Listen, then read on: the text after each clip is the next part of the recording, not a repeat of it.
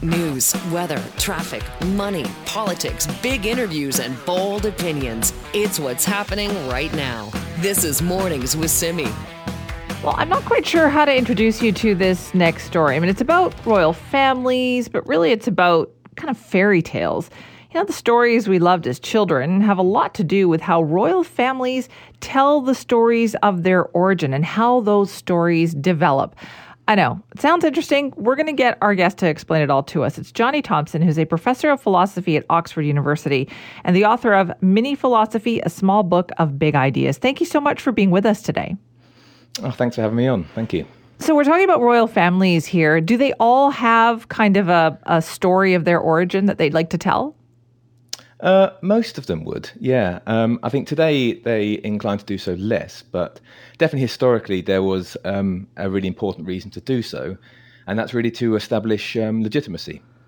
Um, because essentially we're, we're so used today to um, having our democracy and our kind of like rational uh, legal uh, justification for having an authority that we kind of forget that monarchies are actually quite a strange idea that you you, you invest all of your kind of uh, sovereignty in one person and you assume that they have legitimate reason to be there. So, what these monarchies needed to do that they, they needed to establish themselves as being legitimate.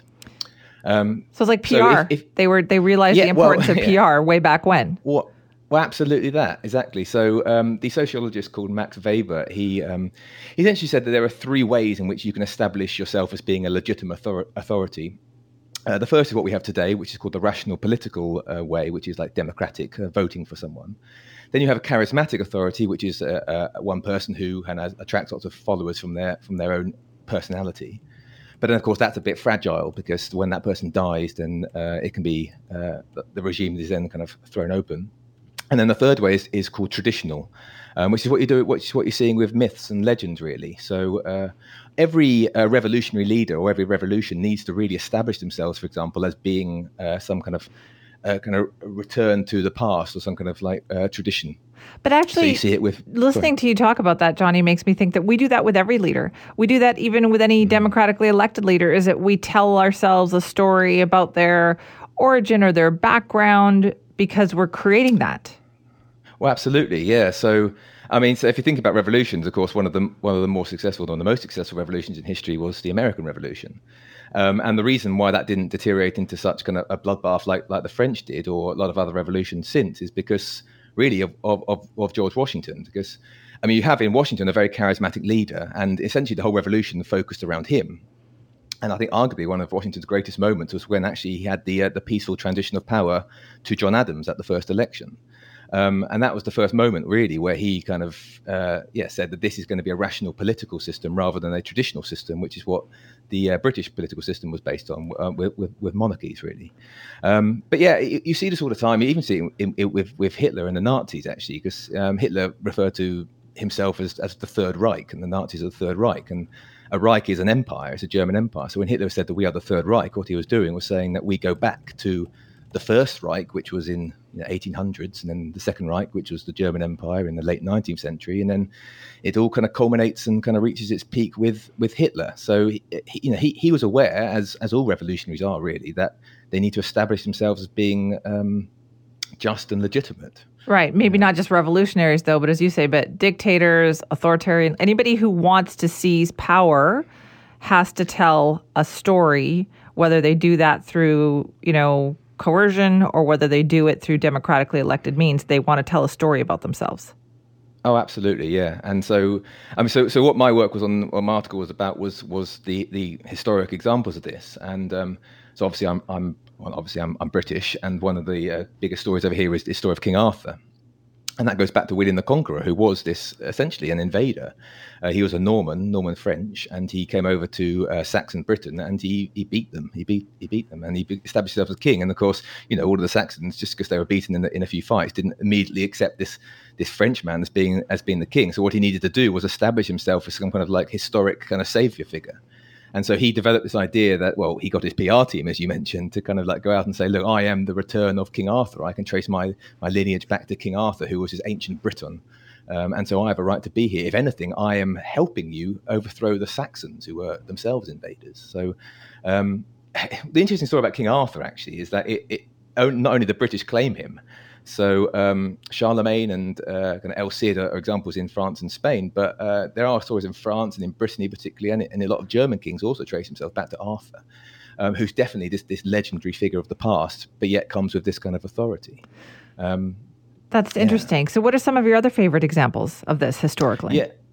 Well, good. Uh, so yes, the other um, stories are the Queen of Sheba is an interesting story. So in the Bible, that we have, we're introduced this, this kingdom of Sheba, who uh, was meant to be this very rich and kind of um, affluent and kind of slightly decadent decadent civilization. And um, what you have is uh, the Queen of Sheba apparently goes to visit Solomon in, in somewhere in the southern Arabian Peninsula, we think, and uh, she she comes back pregnant. So it was um, hmm. obviously quite an exciting visit. Um, and and um, she then gives birth to uh, the first king of the of, of the Sheba line, which is probably modern day Nigeria, called Menelik the First. And um, he apparently had brought back the Ark of the Covenant, which is meant, you know, this is great holy relic from the from the Old Testament um, and Christianity and Judaism as well.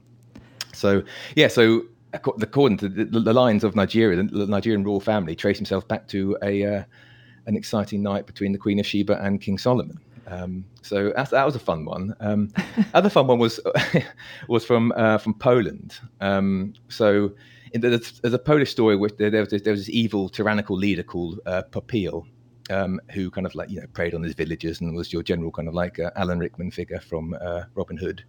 Um, and then so all of the villagers they, could, they couldn't take him on because he's a king in his castle with all these kind of like you know these square jawed mercenaries. Um, and so what they did was they prayed um, to the gods, or to God, sorry, I should say, as Christian, and they um, God brought some homicidal mice or Excuse regicidal me? mice. yeah, well, that's it. So uh, lots of mice um, basically descended upon the castle. They kind of the guard tried to kill them, and every time they sliced a mice and a mouse in half, it kind of like it became two two mice. And eventually, they worked their way up to this leader, and they, they nibbled him to death. And so um, that's quite a, story. Nice that's crazy. story. Yeah. Um, but luckily for the Polish, though, um, Piast, the wheelwright, was down the road, um, who was a general all-round good guy, a very humble man, um, and he he hosted two wizards who had just happened to be wandering around the area, as you do find in these kind of stories, and he gave them his his humble provisions. He gave them a, like a meager food of bread and a bit of water, and they, they were so impressed by his his, his offering that they basically overflew his um, cellar with with bounty and stuff. And then Piast then became the king. So this is this great story of kind of an overthrow of this evil, rich, ty- tyrannical leader with this kind of a humble wheelwright called um, Piast. Yeah, which is another wow. yeah, interesting story. It's really all about keeping and consolidating power, isn't it? That's it. Yeah. So. Um, another, so despite the, the, the lineage, I, I was thinking as well too. Like if you mm. look at the monarchy in Russia, um, mm. You know, around the time of Catherine the Great, there was some question as to whether the lineage actually continued, but you got to tell that story so people think it does continue. Well, absolutely. And uh, so, what you have actually with, with anyone who wants to overthrow the monarchy from the 15th, 16th century onwards is, is something called the divine right of kings to, to, to play with as well. And this is the idea, which goes back to that Polish story in a way, that um, the kings are put there by God himself. And of course, if you're therefore challenging the king or the queen of, of that country, you are in a way taking on God, which you know, no one in, in a very religious age wants to do. Um, and this was a big problem again in, in talking about England was was with Oliver Cromwell when he overthrew uh, Charles I. Um, there was this big thing at the time: you, you, you don't overthrow the, the, the king because he is there put there by God. Right. Um, so the way Cromwell uh, kind of sold that really to everyone was that he himself was a Puritan. He was the true kind of Protestant, whereas Charles I was not unfairly, uh, you know, had very Catholic sympathies. So he he billed it as being a you know true Christianity versus false Papist um, Christianity. Got to tell the story. Um, you got to tell the story. And uh, going back to the charismatic leader, though, I mean, the the English Revolution really collapsed after Cromwell's death, really. Um, I mean, there was there were there were t- hopes and attempts to put Cromwell's son as, as a kind of like a, a, monarchy, a new monarchy on the throne, but it didn't last, and so Charles II was um, put back on the throne as um, in the Restoration. But, Almost like a yeah. lesson that you think George Washington learned, right? A couple of hundred years later. Um, Jonny, thank you so yeah. much for your time on that this morning. No, thank you for having me again, and uh, have a great day. This is Mornings with Simi.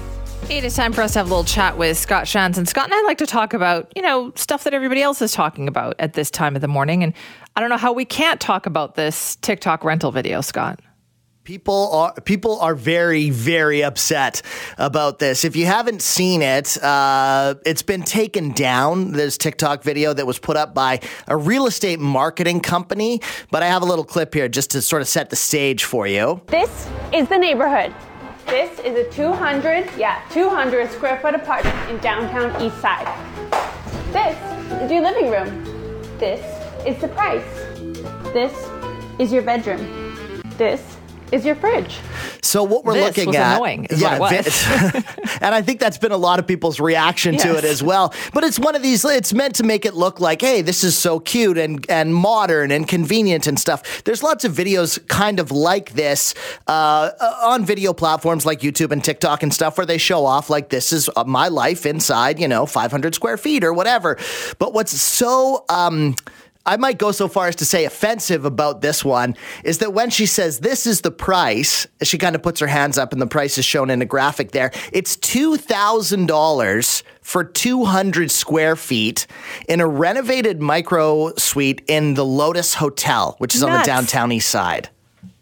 Nuts. It's absolutely nuts. So the way that this came to be, a Toronto investment firm has bought the Lotus Hotel and is converting the suites, which go usually between five and six hundred dollars per unit, uh, and renting them for between seventeen hundred and two thousand dollars a unit. Now, just some quick math here.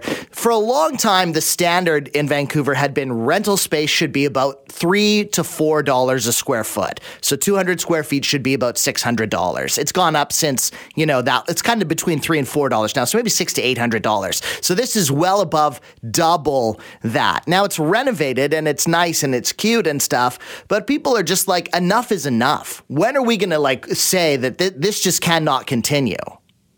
It's it was beyond like it was almost like it was making fun of the housing crisis like it almost seemed like a satire when i watched it because i thought you're advertising micro suites on the downtown east side Yeah. for two thou- and the worst part is that this toronto investment company has also been trying to buy out the people who are living in this building That's correct. been living there for years and years and years uh, and giving them like $15000 and telling them to go away Yeah, because they know that they'll make that back in just a couple of months if they can rent it for this, you know, $2,000. But there are people that have been in there that have been paying, you know, $500, $600 a month and they want to be able to keep doing that. Well, yeah. Which they should be able to do, Absolutely. you know? Also, what does this Toronto investment firm think that they are coming in here taking advantage of this housing crisis like that? Um, also, how fast did that go wrong for them yesterday? Yeah, and this is what I want to sort of point out is how sort of out of touch these companies are. They made this video, you know, it's got the Sex in the City music behind it, and the loft like it looks kind of cool. It looks like a place that if I lived in New York, I would be like, "Oh yeah, I could I could fit my life in there." You know, she sits on the couch and says, "This is the living room." And then she gets up from the couch and folds it out into a bed, like a Murphy bed, and she's like, "And this is your bedroom." And of course, like, I get it. People live like that if you're single and in your 20s or whatever. And then she leans over and this is a fridge. And I'd like to be able to reach my fridge from my bed. I get that. But $2,000 for this, no one can afford it. It's just, it's insane. And so, yeah, the video, the TikTok video has been pulled down and they're kind they've kind of gone radio silent As about they this. should. Yeah, but h- how often does this happen that these companies that try to say, hey, we're going to do this and we're going to make this video and appeal to millennials and stuff, and they end up pulling it down because they're just so out of touch? That's exactly it. So out of touch. Didn't read the room. Didn't didn't obviously didn't have anybody out here who would say to them, "This might not be a good idea, you guys. This is a very bad idea." Uh, and I know we're gonna have a lot of discussion about that too. If you want to weigh in, simi at cknw.com. This is Mornings with Simi. All right, time for us to check in with Vaughn Palmer from the Vancouver Sun. And boy, Vaughn, that story really started it yesterday, the one that we were talking about. Yeah, it really did. It was interesting how quickly so many people got it right away what was wrong. You had a proposal to add eight spaces to a childcare center next to a park in Vancouver. And the Board of Variance in Vancouver turned it down because a handful of neighbors protested that it would destroy the character of their neighborhood, create parking problems, and otherwise affect their quality of life. Now, eight children, supposedly they're going to be noisy, when they're out playing in the playground. Across the street from the park. I love the parking one, right? Like the children are not using parking spaces. In fact, if you know anything about childcare, you know what's actually happening is their parents are dropping them off in a rush and leaving the neighborhood immediately because they're late for work. Yeah, they're not going to park their car there all day. Yeah. yeah. Yeah, no.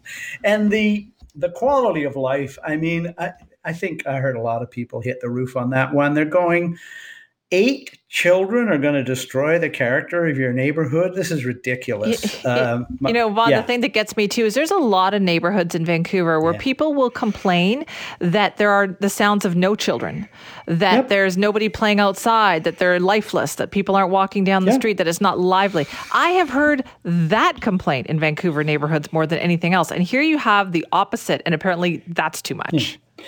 So my colleague Dan Fumano, who did the first piece and promised us part two, he's got part two in the paper today, and a lot more information in there. Points out that Vancouver has one of the worst records of providing childcare of any city in Canada. There's a shortage of 15,000 spaces. Uh, pointing out that this thing was killed by eight people. So, eight children, eight people who went to the Board of Variance and protested, and the board caved to them. And pointing out, you know, talk, talked to some parents who are trying to line up childcare in a city where there's damn little of it. And they're saying, you know, I'm working, I'm busy, I didn't even know about this. And so you didn't have eight parents needing childcare showing up at the Board of Variance, a meeting at one o'clock on a Tuesday afternoon. Yeah, who's got time Uh, for that? yeah, you uh, the the people who look, I, I will I will stereotype my own slice of the demographic. The people who have time to go and lobby a board of variance to prevent a child care center from opening in their neighborhood or expanding. Um, they have an awful lot of time on their hands and they have a lot of money as well uh, in general. And so this is not a low income neighborhood. This is where uh, people can organize themselves and did in this case. So Yeah. there's plenty of grounds for the outrage. I will say the thing I found most refreshing was that my colleagues' excellent reporting on this got a lot of attention across our industry. An awful lot of people retweeted that story, expressed outrage and indignation.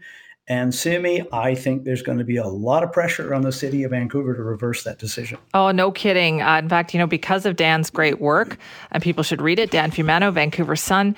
Uh, we have Mike Klassen, Vancouver City Councilor, coming on in about half an hour. He's not happy about it. We're actually going to talk to one of the people who was opposed to it, too, a little bit later in the show, and he can tell us for himself why he was so opposed. and That's also, a, it was that's a brave person. That's I thought so. I thought so. Uh, well, we'll find there's out, a right? mob with tar and feathers out there circling There's the still- looking for these people. two hours to go on that one, so we'll see what happens. But also, what's interesting was uh, Housing Minister Ravi Kahlon's reaction.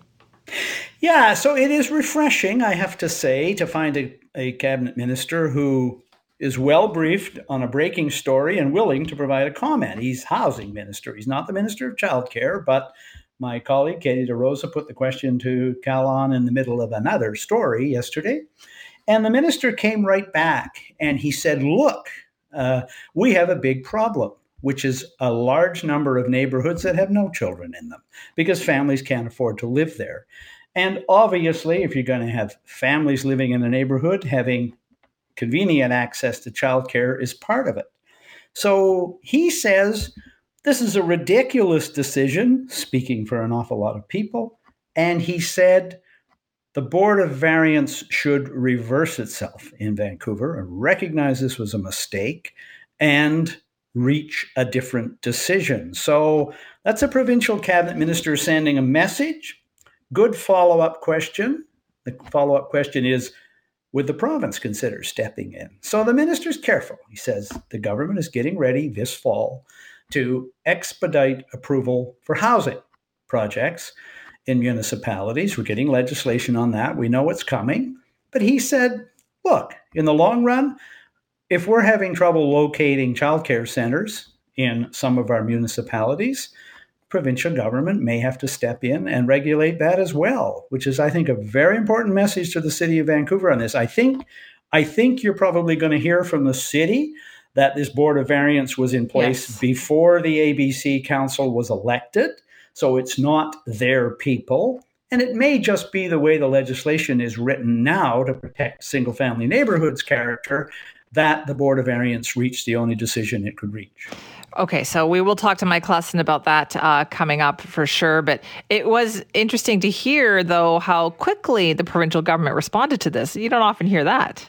Well, you don't. And, you know, we all have the experience in our industry of uh, asking for a comment from the ministry, and we get told the minister is not available, or we get a note back with a series of quotes that could be attributed to the ministry, but no follow ups available. Or you hear, ask a minister a question live, and the minister says, Well, it's not my ministry. You should talk to so and so. He didn't do, the housing minister didn't do that on anything. He was briefed, he took the question, and he gave us a good answer that, you know, recognize that this is an important story, one with provincial implications in the long run. And the provincial government is well aware of this, and it may, if the city of Vancouver doesn't fix the problem, it may have to consider stepping in with legislation to make it easier to locate childcare centers. Can't let the day go on without getting some kind of transportation update between the mainland and the island. Yes, hello, hello. They're uh, in service Wednesday. Yesterday, everybody, well, a lot of people on the island anyway were going, okay, how's this going to go? Passenger only service, Nanaimo to Vancouver, 70 minute run. That's pretty fast, uh, a lot faster than ferries. And it's cheaper than ferries too if you're driving. You can't take your car, but you can get over there one way, what, 40 to 60 bucks. So I think there's an awful lot of people on the island, Central Island particularly, Nanaimo, hoping this works. And it sounds like the first trip went well. Uh, colleague uh, Les Leyne, um, my counterpart at the Victoria Times Colonist, took the ship over and back and generally favorable. Les does, however, detail in his piece in the paper today, Simi, that there have been a lot of failures in the past of attempts to provide a passenger only ferry service between the island and the mainland. So, understandable that people would be apprehensive and skeptical, even if they're hoping for the best. Right. And there's, I mean, it's a little bit different, right? It goes pretty fast. It goes fast. I, you know, I, I guess it makes sense. It's got seatbelts. Yeah. Uh, and he says, well, there's a reason for that. Uh, it hits 40 knots. Like, so that's like 75 kilometers an hour. You're driving along a road in one of our towns and the ferry went past you because it's faster than you are. So, yeah, that's an issue. Uh, the other issue is weather and waves. So these are catamarans. And one of the reasons they gave for not sailing on Monday and Tuesday was wave action. It was a, an unusual weather condition in the strait. The strait can be very rough waters, so the question arises well, hey, you can't handle the waves in August. What's it going to be like in November to February when the weather can be a lot rougher along the coast? Uh, the ferry service says uh, they think they can maintain service at roughly the same level as BC Ferries. BC Ferries has to cancel at times too, particularly on the southern run because the Tsawwassen Ferry Terminal is exposed. So they say they'll be able to compete uh, on reliability of service with BC Ferries. Everybody on the island knows that there are days when BC Ferries doesn't sail either. So again, uh, wish them luck. Uh, there's a lot of questions out there, but I think, and I said this yesterday, I think I think BC Ferries would be happy if somebody could make a go of passenger think so, service yeah. because at BC Ferries, the idea has been kicked around at BC Ferries as well that they should be thinking about this. Uh, the ferry service has its hands full providing vehicular traffic uh, and service and walk on passengers out of its existing terminals. I don't think there's any desire at BC Ferries to get into the passenger service business if some private company can make a go of it. Okay. So, speaking of which, though, let's talk a little bit about BC Ferries here, too. So I see we have mechanical difficulties reported again today. Uh, there have been, uh, you know, a couple of services. I think one, uh, Coastal Renaissance, interrupted again. Uh, the other thing is a rumor mill, something that popped out this week.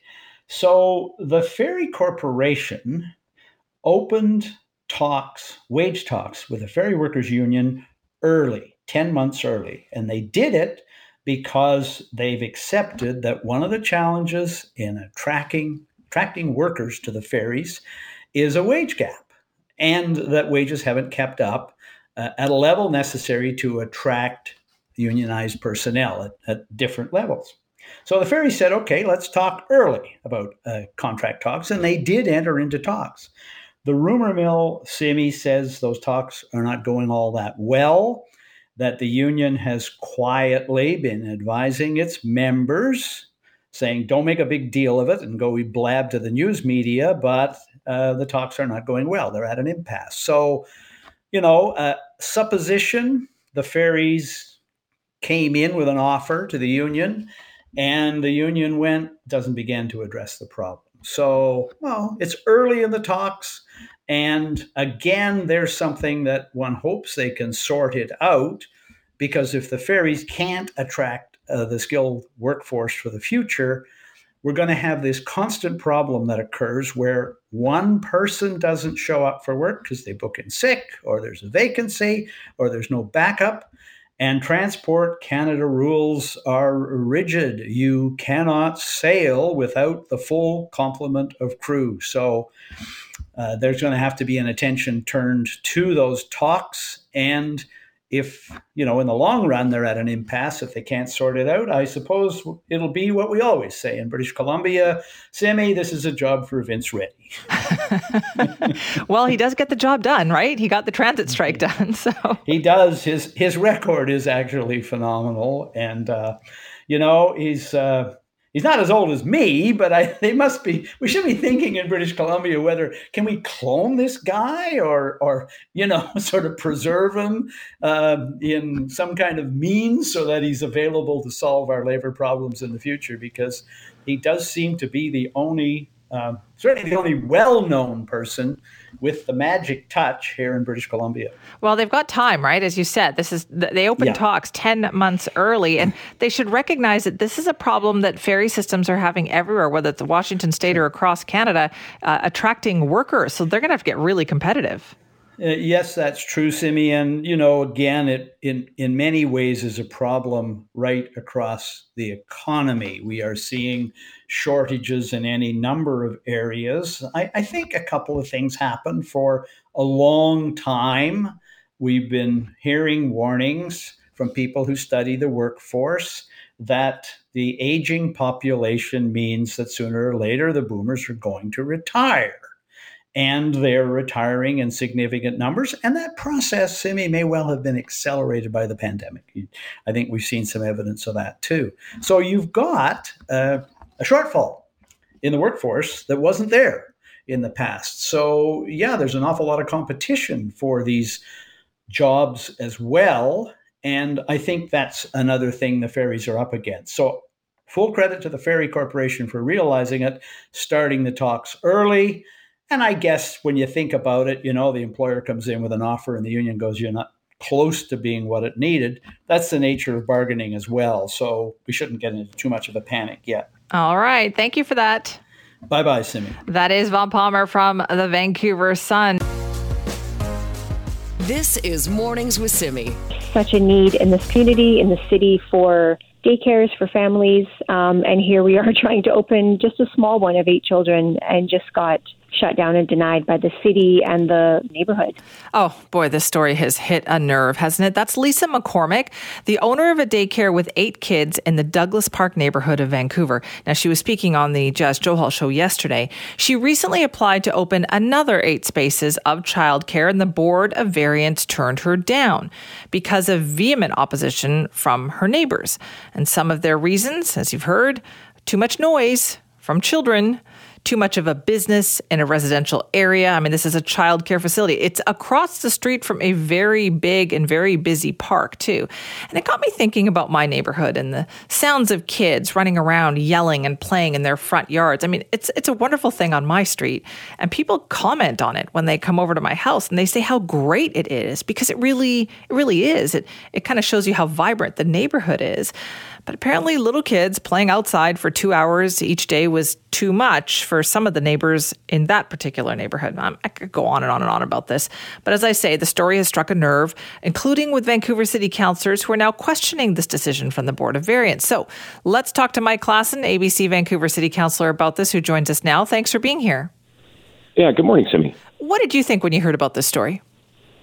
Uh, my first reaction was, wow. I actually thought it was kind of depressing. Um, but then I decided to uh, follow up with our city staff and just say, is there a way that we can revisit this? It was it was clearly a decision that was uh, uh, made with a lot of pressure from a, a, you know an active group, and I thought it was maybe something that we need to take another look at. Okay, well, how does that happen then? Because the Board of Variance, it's an independent board, isn't it? Can, how can council interve- intervene with that? Well, um, that's the question that I've put back to city staff, and I think experience shows that it may come back to council directly, um, as it was something that went through staff, and of course, it went through the board of variance. So, uh, but I think we have uh, the the tools, the the in, in our toolkit as, as city council to do something about it.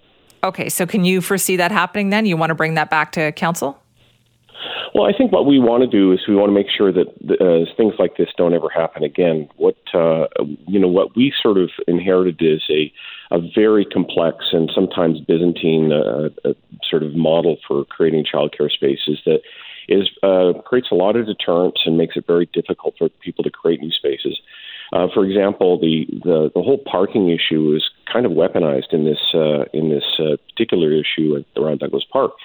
That sort of commercial or that sort of that parking requirement is something that it really is a legacy of when these childcare spaces were more sort of set up in commercial areas. This is a residential area. The, the drop off time for a typical person um, uh, picking up or uh, leaving their child at a childcare is about three minutes. Uh, so this is not something where you're talking about gridlock. You're you're talking about a very quick uh, use of the street in the front. So I think we have um, uh, really uh, again a system that is um, of course, we want to make sure that it's safe. We don't want to make sure that uh, there, there, are any uh, concerns around the safety of the children in childcare spaces. Um, but we work in partnership with Vancouver Coastal Health and the two agencies between the City of Vancouver and the licensing and the health authority. I mean, there's so many things that could go wrong in terms of being able to get the get spearhead and get that thing through. Um, that's another uh, piece that we need to work on. But the good thing is that when we got into council, one of the first things that we, we moved was uh, Councillor Lisa Dominato uh, put forward a motion that was supported unanimously to uh, harmonize the City of Vancouver's uh, regulations with those of the pro- provincial government. So at least we're sort of uh, have staff working on making sure that we're doing that. And then, uh, of course, is just the creation of spaces itself, which is something that's ongoing. But uh, I'm feeling very optimistic about the number of new spaces that we're creating as well. Okay, so what do you say then to those neighbors who quite clearly were very opposed to this? I think we need to uh, put everything in balance. I mean, I, I appreciate some of the concerns that they, they raised, but the, you know the the rhetoric that was being used to make it sound like that this is going to be a, a new industrial zone because of the extra eight children was uh, it was clear hyperbole and and uh, and I think that the Board of Variance themselves um, uh, probably felt a huge amount of pressure. I mean, normally they're they're regulating on a you know the, the size of a, a patio deck, not necessarily an issue as as charged as this one. So I think again we'll have a chance to uh, kind of balance those things, and and uh, I, I believe that uh, again we're waiting to get some response back from our city's uh, staff. Uh, it was something that I asked for yesterday, so uh, I'm sure I'll I'll know probably in the next 24 hours what tools we have in our toolkit to, to revisit this. Does the City of Vancouver then need to make it easier to open up more childcare spaces in the city? 100%. We have, again, we have so many barriers, we have so many costs. If you want to make a change, for example, a change of use to include a few more, you have to pay several thousand dollars. Um, this is kind of seems to me a very outdated and, and ill-considered policy that I think uh, council will definitely have a chance to to take a look at and maybe ask for some changes. I mean, when I was out door knocking a year ago during the election campaign, I went to neighborhoods that were complete deserts of, of childcare, and people just saying, "Get me some childcare spaces so I can I can operate, I can function, I can go to work, I can I can actually run my life in a, a very unaffordable city." So it is a huge priority for our council. Uh, the ABC platform has a commitment of creating 5,000 new childcare spaces, which will uh, do go a long way to try and address the problem. Right. So how do you balance that then? Because clearly, people who are opposed in some areas can be pretty vocal. Well, um, uh, when you're in discussion with Vaughn Palmer earlier, he made it. Uh, he made a, a, very good point. I mean, it's not everybody that can come out to uh, board of variance uh, meeting in the middle of the afternoon. I think this is a situation where, again, uh, on balance, you just need to, um, again, respect uh, the needs of the community, and, and those are um, and, and also the need for more childcare spaces. And again, this is not to dismiss the the concerns outright of, of the people who complained. Um, but again, we have to strike a balance here, and if there are ways to mitigate some of the concerns, let's let's find a positive solution that works for everybody. Well, we'll wait to hear what happens then. Thank you so much for your time. You bet. Thanks, Amy. That's Mike Klassen, ABC Vancouver City Council, responding to this childcare story in the Douglas Park neighborhood, saying fully expects Vancouver City Council to, you know, try to revisit this and saying that it should be easier to open childcare spaces in the city of Vancouver. Now, we're not done talking about this because later on in the show, we hope to hear from one of the people who spoke at that Board of Variance meeting very much in opposition to this childcare facility, uh, you know, expanding by eight spaces in this location. So we'll find out what they're thinking about the reaction to all of this too. And yeah, brave for coming on or agreeing to come on anyway. Hopefully it'll happen. Uh, but we want to hear why they were so opposed to this, and do those concerns seem? I guess reasonable to the rest of us, right? When, yeah, there is such a demand for childcare out there. So if you want to weigh in, Let's hear from you on this. Simi at cknw.com. You can call or text our buzzline 604 331 2899. I mean, as I was saying earlier, a neighborhood that doesn't have the sound of kids playing in it is not a lively, vibrant place. There's lots of those neighborhoods in Vancouver, and people complain about it when there's nothing going on. And now people complain about it when there's too much going on. So, where is the balance there? More to come on that story for sure. This is Mornings with Simi.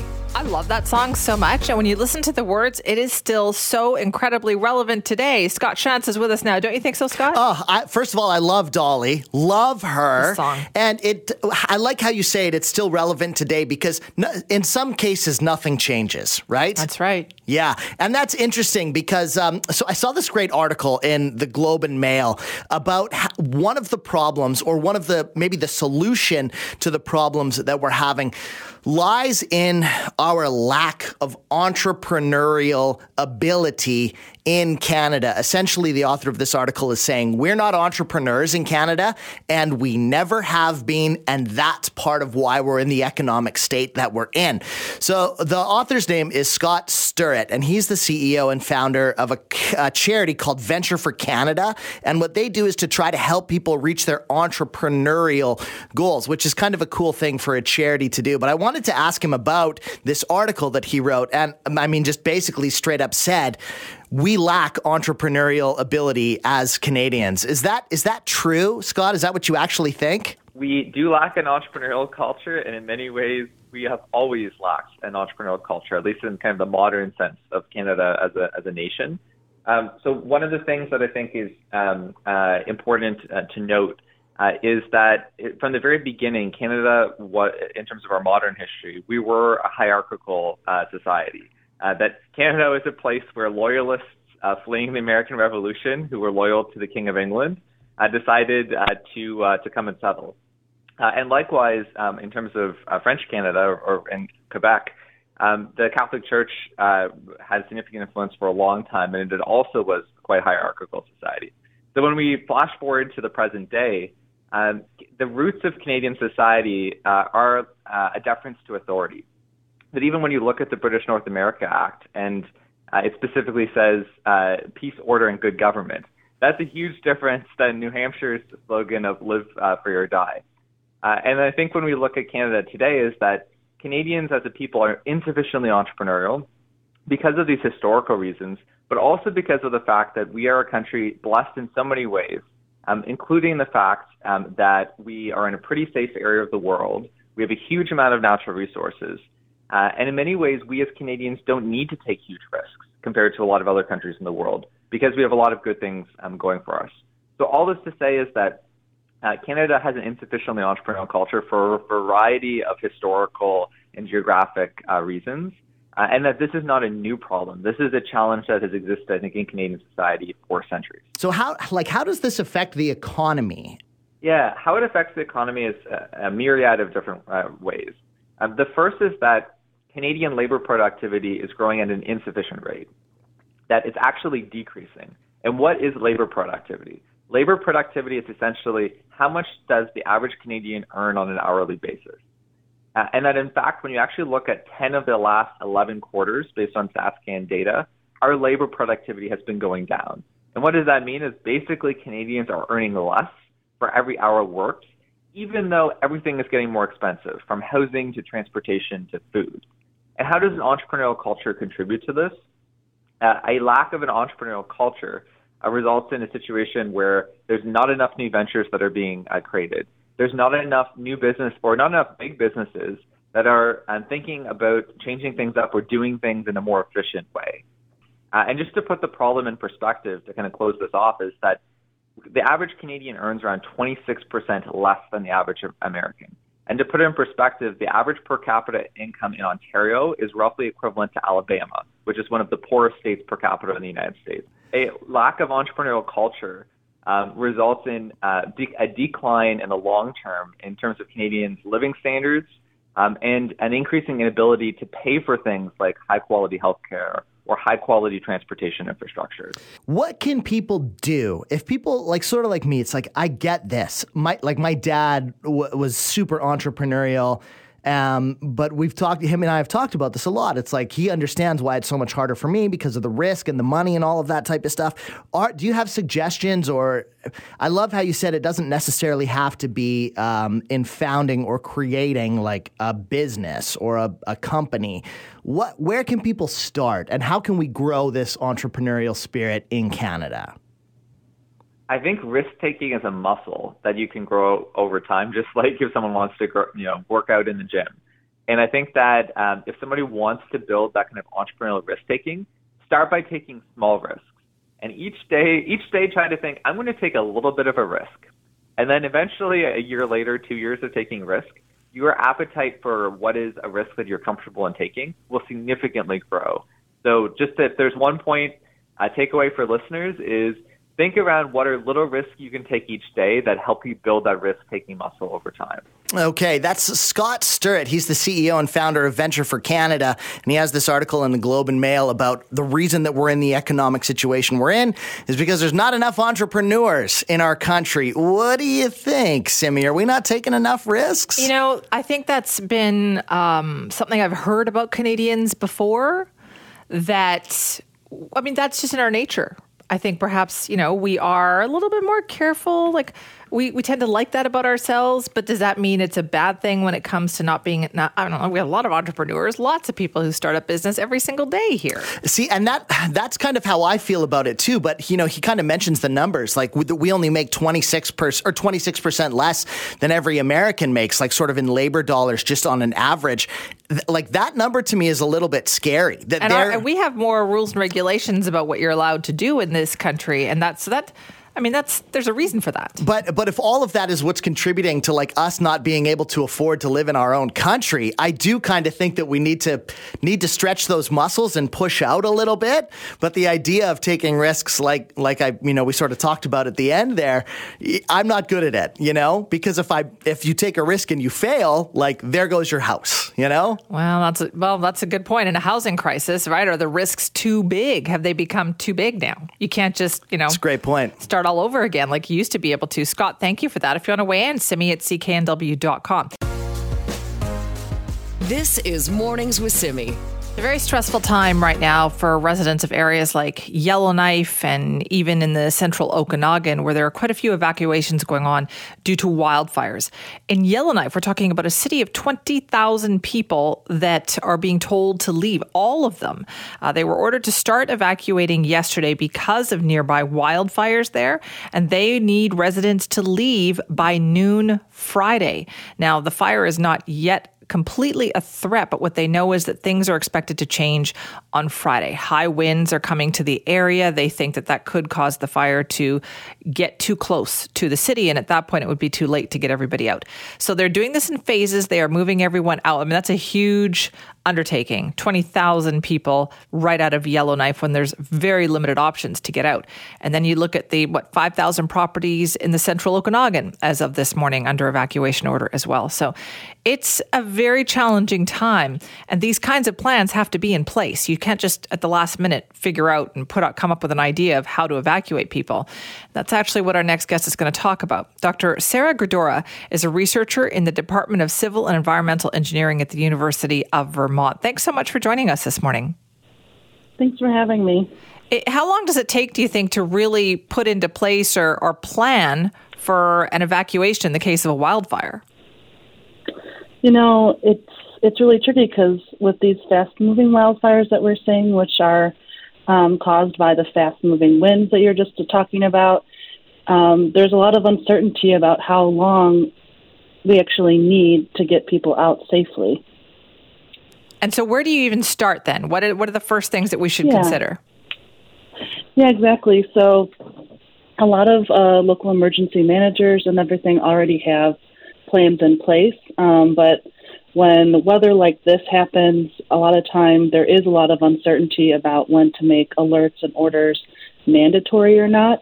And um, my research, which was uh, looking at a no, do- no notice fast moving wildfire, the Camp Fire, which happened in Paradise, California, um, we noticed that people actually, um, because because everything happened so quickly, um, people really need to be really aware of what's going on. Um, the reality is that sometimes emergency communications they might not work perfectly, especially in these really fast moving wildfires where we do we don't have a ton of data on on how we can plan for them right now because it's kind of a newer phenomenon and that kind of data is also really hard to get because people disperse after wildfires so knowing how people are going to be able to move how people can move safely is kind of hard to know and it's also once we do get to talk to people after these um, events their memory can also kind of distort Right. You, you mentioned the Paradise Fire there in California. Yeah. That was a big learning experience, wasn't it? Yes,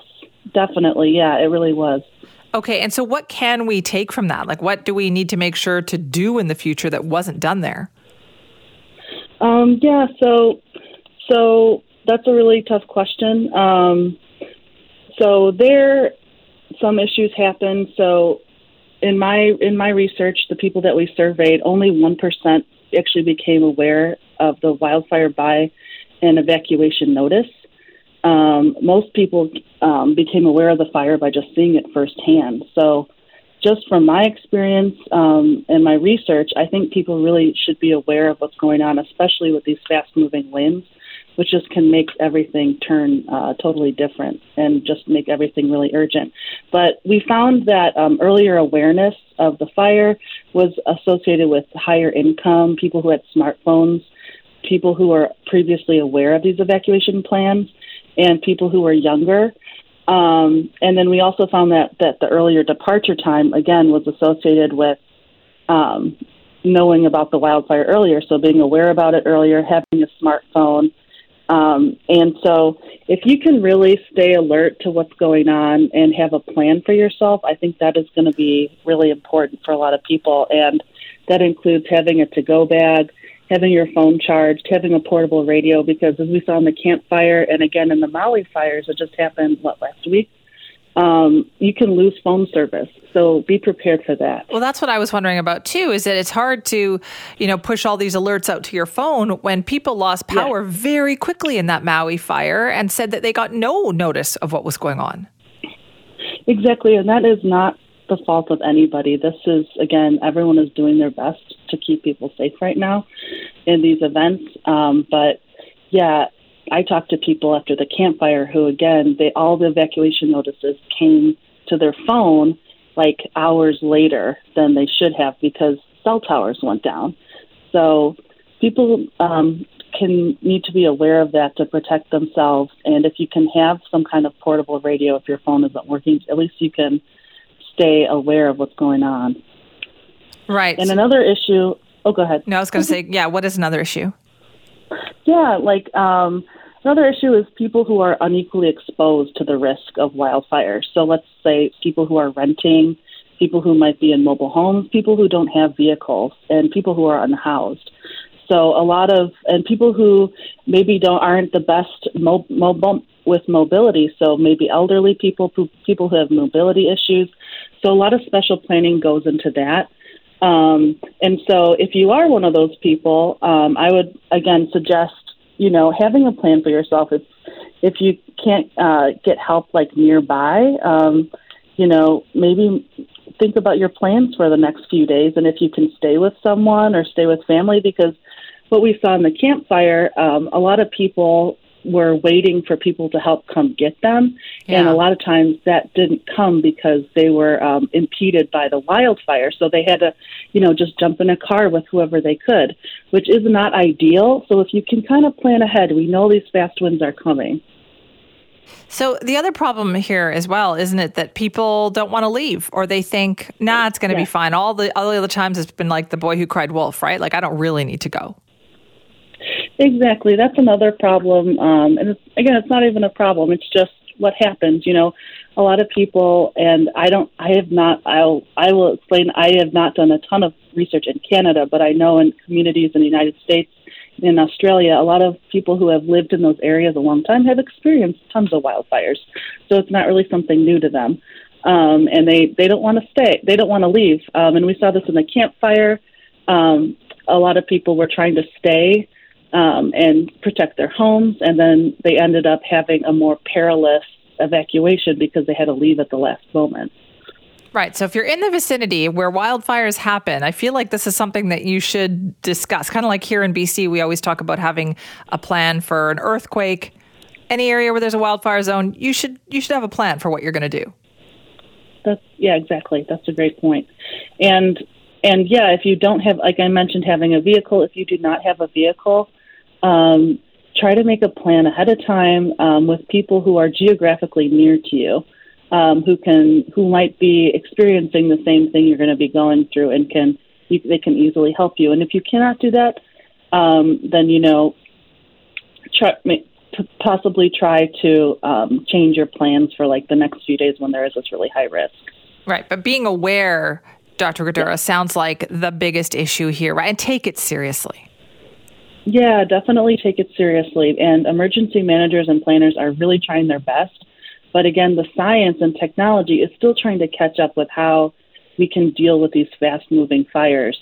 So, um, unfortunately, it's going to be falling on people to be self aware of what is going on and, yeah, do, take it very seriously, especially with these high winds.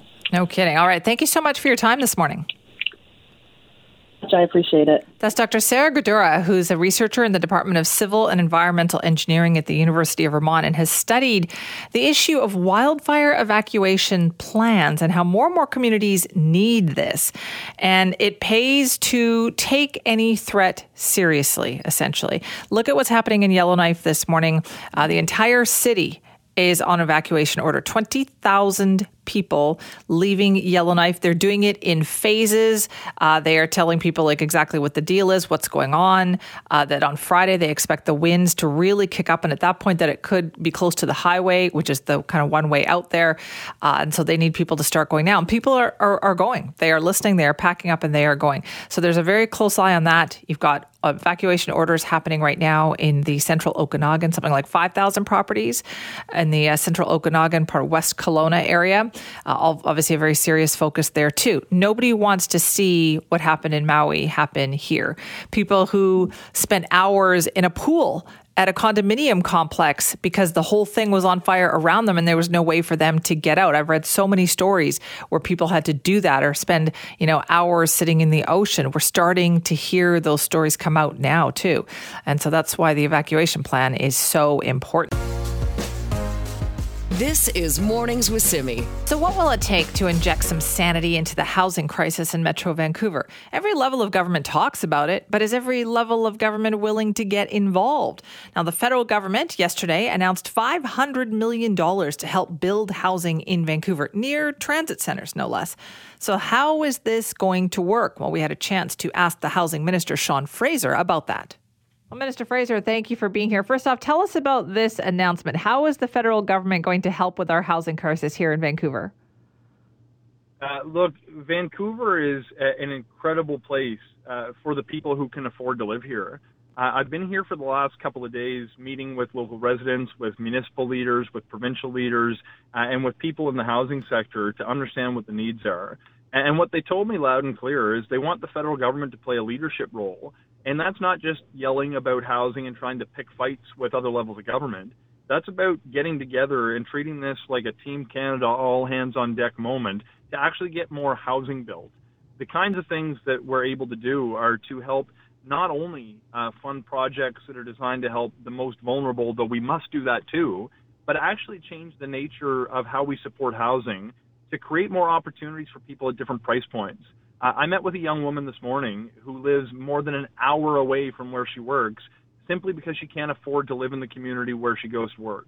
Uh, I met a guy a couple of days ago uh, in Burnaby uh, who told me that he's got an apartment now, and he, he has a good job, by the way, but he's afraid that if they take his building down to put up a luxury condo like they have in every other building in his neighborhood, he won't have a place to go. Uh, today's announcement that we made a $500 million uh, uh, financial arrangement that's going to put up nine new projects is going to create uh, homes for more than 1,100 families. And the best part is these homes are going to be offered at a price that are below what the market is currently offering.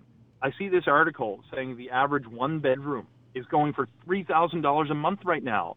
That's not reasonable for a young person trying to find work. It's not reasonable for a person who's lost the apartment they had. They can't simply move into something like that. But by actually putting money on the table, we can change the economics of projects and get more rental units built, get more homes built for families at a price they can actually afford so they can see a future for themselves in the city that they love. Okay, now, Minister Fraser, that all sounds really good, but forgive us if we say we've kind of heard announcements like this before. So, how will this be different? How how will you determine what the market, you know, the, what the rental rate is actually going to be? So there's two parts to your question. Like, how is this different from before, and what what is the rental going to actually be? Uh, how it's going to be different is that uh, we in 2017 advanced a national housing strategy, and the motivation at that time was to respond to the fact that for several decades, federal governments of different partisan stripes had walked away from housing as a policy area that they took seriously. Uh, we wanted to address the need back then to step into the social housing space primarily so we could make sure that the most vulnerable people in our communities had a roof over their head and we were attacking the homelessness crisis with the seriousness that it deserved. And we are on track to eliminate chronic homelessness by 2030. But one of the things that I've observed that requires a new and different kind of approach is over the last number of years, the housing needs are not just about the most vulnerable. We need to support them, but we also need to recognize the reality that there's a lot of working families that can't afford a place to live in the communities where they go to work. By actually making uh, investments that are going to change the economics for the people who put these buildings up, we can convince them to offer it at a lower price point that is still in the market. This is not uh, just for low income families, it's for people who have a job that want to have a place to live. The way that we actually help control the price so we can offer more homes at more reasonable prices is by making an agreement in exchange for leveraging the federal financing opportunities, we can actually uh, insist that the price is going to be offered based on what median wages allow for families to pay in a city.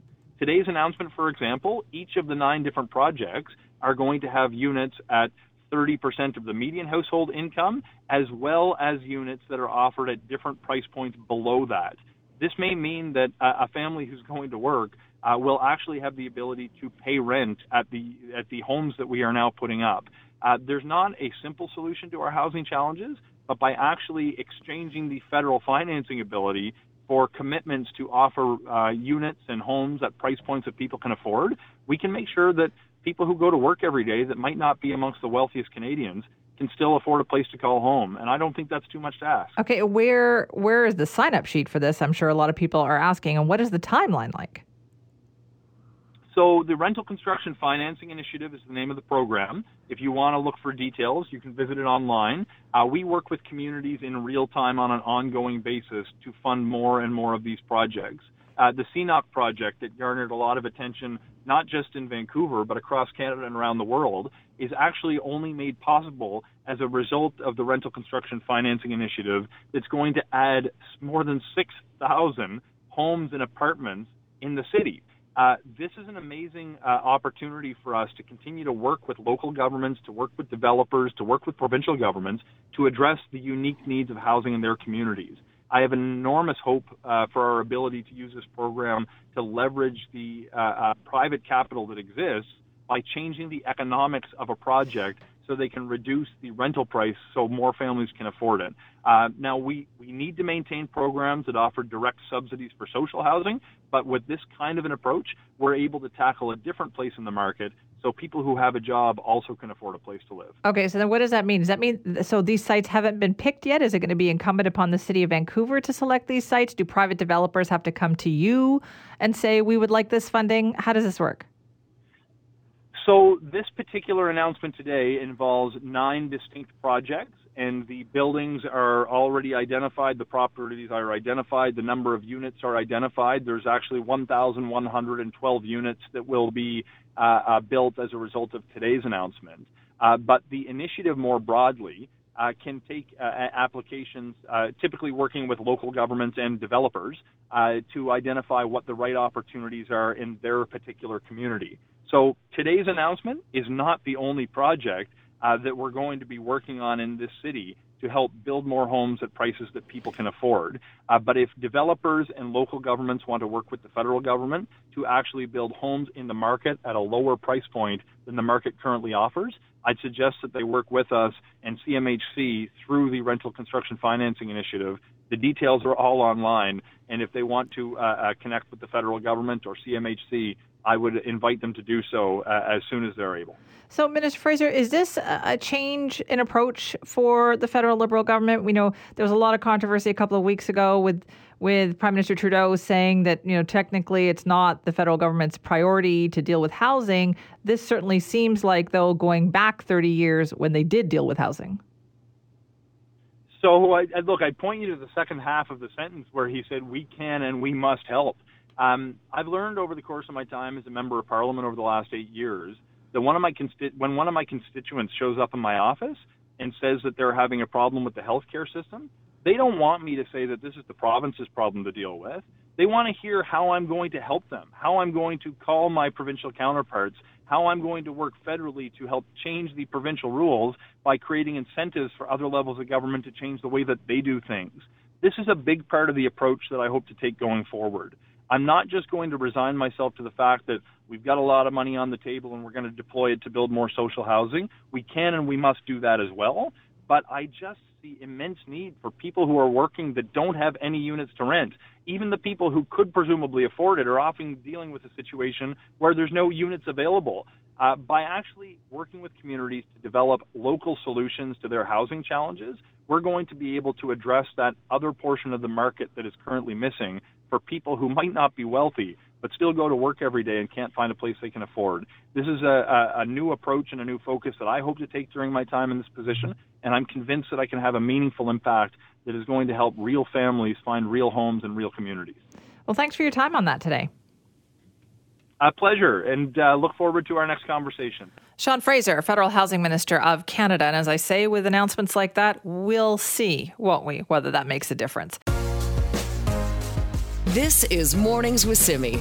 The rhetoric that was being used to make it sound like that this is going to be a, a new industrial zone because of the extra eight children was uh, it was clear hyperbole, and I think again we'll have a chance to uh, kind of balance those things, and I believe that uh, I'll know probably in the next 24 hours what tools we have in our toolkit to, to revisit this. All right, that is Vancouver City Councillor Mike Klassen talking about this story that really seems to have gotten people all fired up in the last 24 hours. It started with Dan Fumano from the Vancouver Sun writing about a proposal for child care center expansion from eight spaces to 16 in the Douglas Park neighborhood of Vancouver.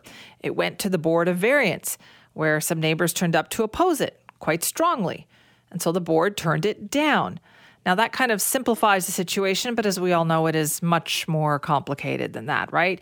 Uh, cries of NIMBYism and concerns about we're not approving enough childcare spaces and how this is across the street from a park. And, you know, why didn't people like the idea of having children, you know, playing outside? So many things that are going on with this. So we've heard a lot about the people who are upset about the decision, but let's talk about the people who supported this decision, who didn't want to have this childcare there. We thought, let's hear that side of the story too.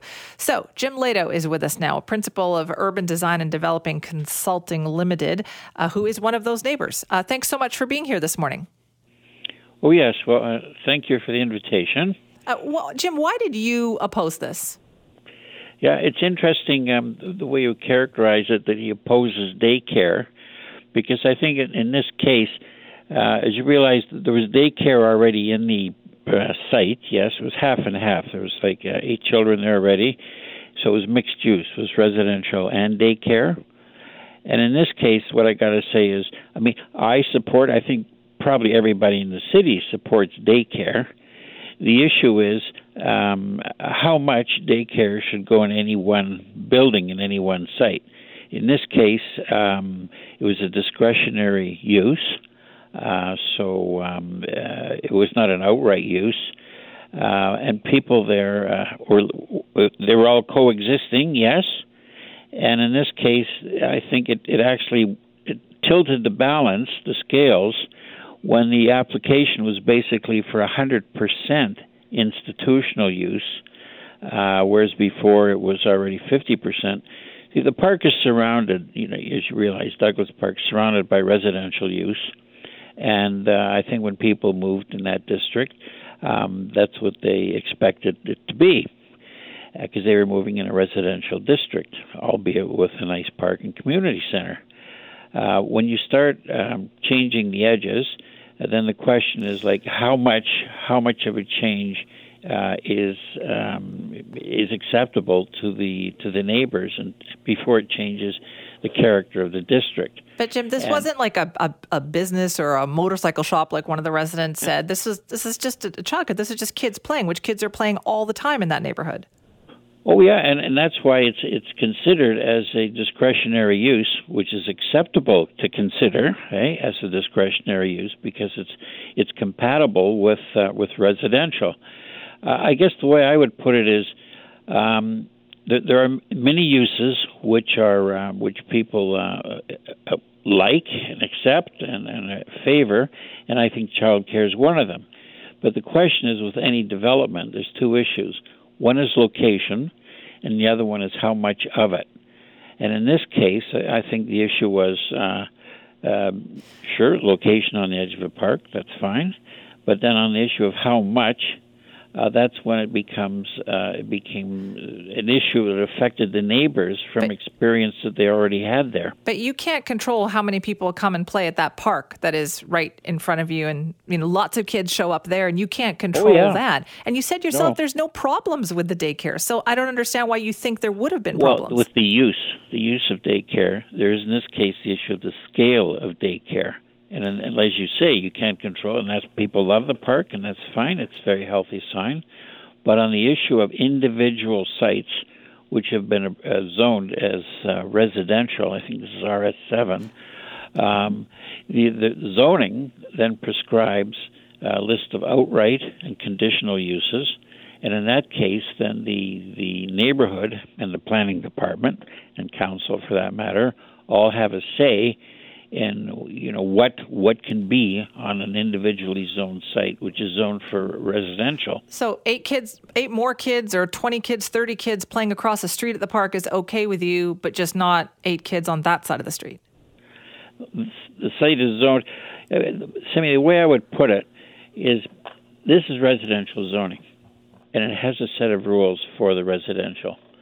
Um, what I'm hearing, hearing and seeing from this discussion with this is that perhaps if the council feels that the uh, use, the, uh, child care use, uh, is an important one, and I've heard, good heavens, I've heard from Mr. Fumano in a discussion with him as well, that he feels that child care is such a uh, needed facility in the city. People are moving out of town because they can't get it.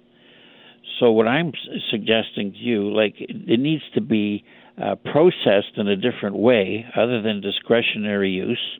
And for example, I give you for example, you could take uh, single family, uh, two family zoning, for example, and make um, ch- child daycare as an outright use. For example, which it sounds like they're going to do. It sounds from well, Councillor Mike Klassen sure. we heard earlier. It sounds well, like that's exactly what's going to if happen. it is, if it's an identified pressing need, I say that's you know that's in a good direction.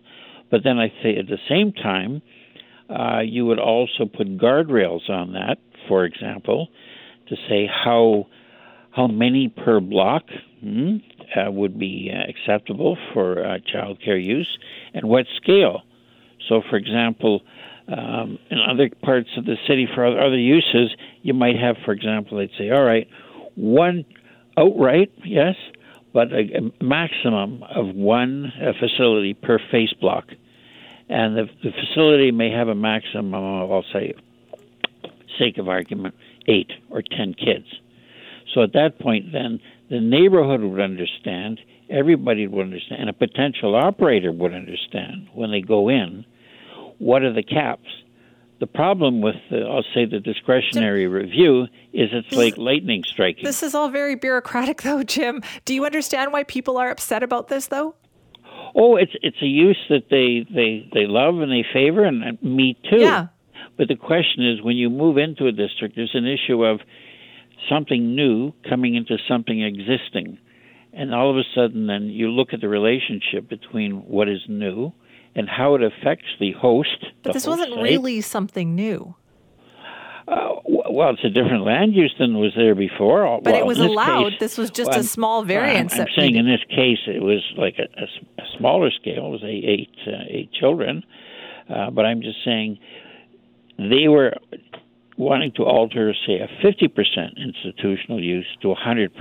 But Jim, what's going to happen here now is, as we heard from Councillor Mike Klassen, and it sounds very Okay. much like the city is going to come in and say, "All right, we're going to make it easier now for these spaces to be put into neighborhoods." So it's going to be the opposite of everything you were saying. No, I, I- not at all. Because I'm saying when you make a zoning change, for example, you amend the zoning schedules to make it outright for particular use, any particular use which the city has a, a dire need for, um, then all of a sudden it goes to council. It's a public hearing. All the neighborhoods look at that, and then they have their input as to the specifics of the zoning amendment. And in this case, I got to say, if they just said, "All right, it's outright anywhere in the city," I would say, um, given the kind of, uh, I'm going to say, spin-off that happens from the activities in the daycare, if you had four daycares side by side in a single-family district, uh, I, I think that would be uh, uh, traumatic for the neighborhood block. Traumatic. You think that would If be you had- traumatic to have if you too had many? four, if you had four in a row, yes, lined up in a row, one beside each other. Jim, nobody is saying that though. This is one daycare center that was already operating, and, and the owner says nobody ever came to her. No, none of the neighbors ever came to her and said, "Listen, we have a problem with this." Like, why didn't that happen? Why not talk to her about it? Well, in this case, I say that the processing through the city uh, was at fault because it wound up at the Board of Variance, and the Board of Variance wounding up being sort of a, a backstop for all the uh, complaints, the concerns, whatever in the operation. Whereas simply, if if this was put in as as a amendment to the zoning bylaw, all these issues would be discussed up front at council and incorporated as guidelines with the new zoning. Jim, can you understand though the way you're talking about it? And I understand this is your line of work. You're in urban design, so you deal a lot with the city and the bylaws and the zoning and all of those things. This is the reason why we have all these problems in this city and people complain about Vancouver. Well, I will say that if, uh, the purpose of zoning is not to make problems. The purpose of zoning is to make uh, make the districts work compatibly, so people have expectation of knowing where they are and, and what's beside them. Uh, so, for example, you're saying, "Oh, well, you know, what if it was a motorcycle shop?" Well, it won't be a motorcycle shop. Why? Because the zoning won't permit that in this residential There zone. that wasn't going to be allowed anyway. That was the example that one of the neighbors used. So, Jim, let me just sum up by saying this. It's probably going to happen now. It sounds like the city is going to try to make it easier for daycares to open up. Are you okay with that? Well, that's excellent, and it'll be on the table, and it'll be up front for the neighborhoods and the potential operators.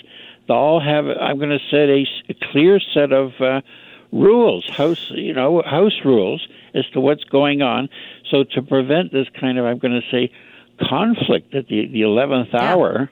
Uh, between a uh, you know a uh, an operator who's who's doing you know a, a valid use yes Yes. but has has tripped on the uh, issue of scale. But didn't even know she was tripping on the issue because nobody in the neighborhood told her. Listen, Jim, I appreciate you coming on today. And thank you very much for helping us out and giving us that side of the story. And I know there's going to be a lot more to say about this. That's Jim Lato, Principal of Urban Design and Developing Consulting, talking about the childcare in Douglas Park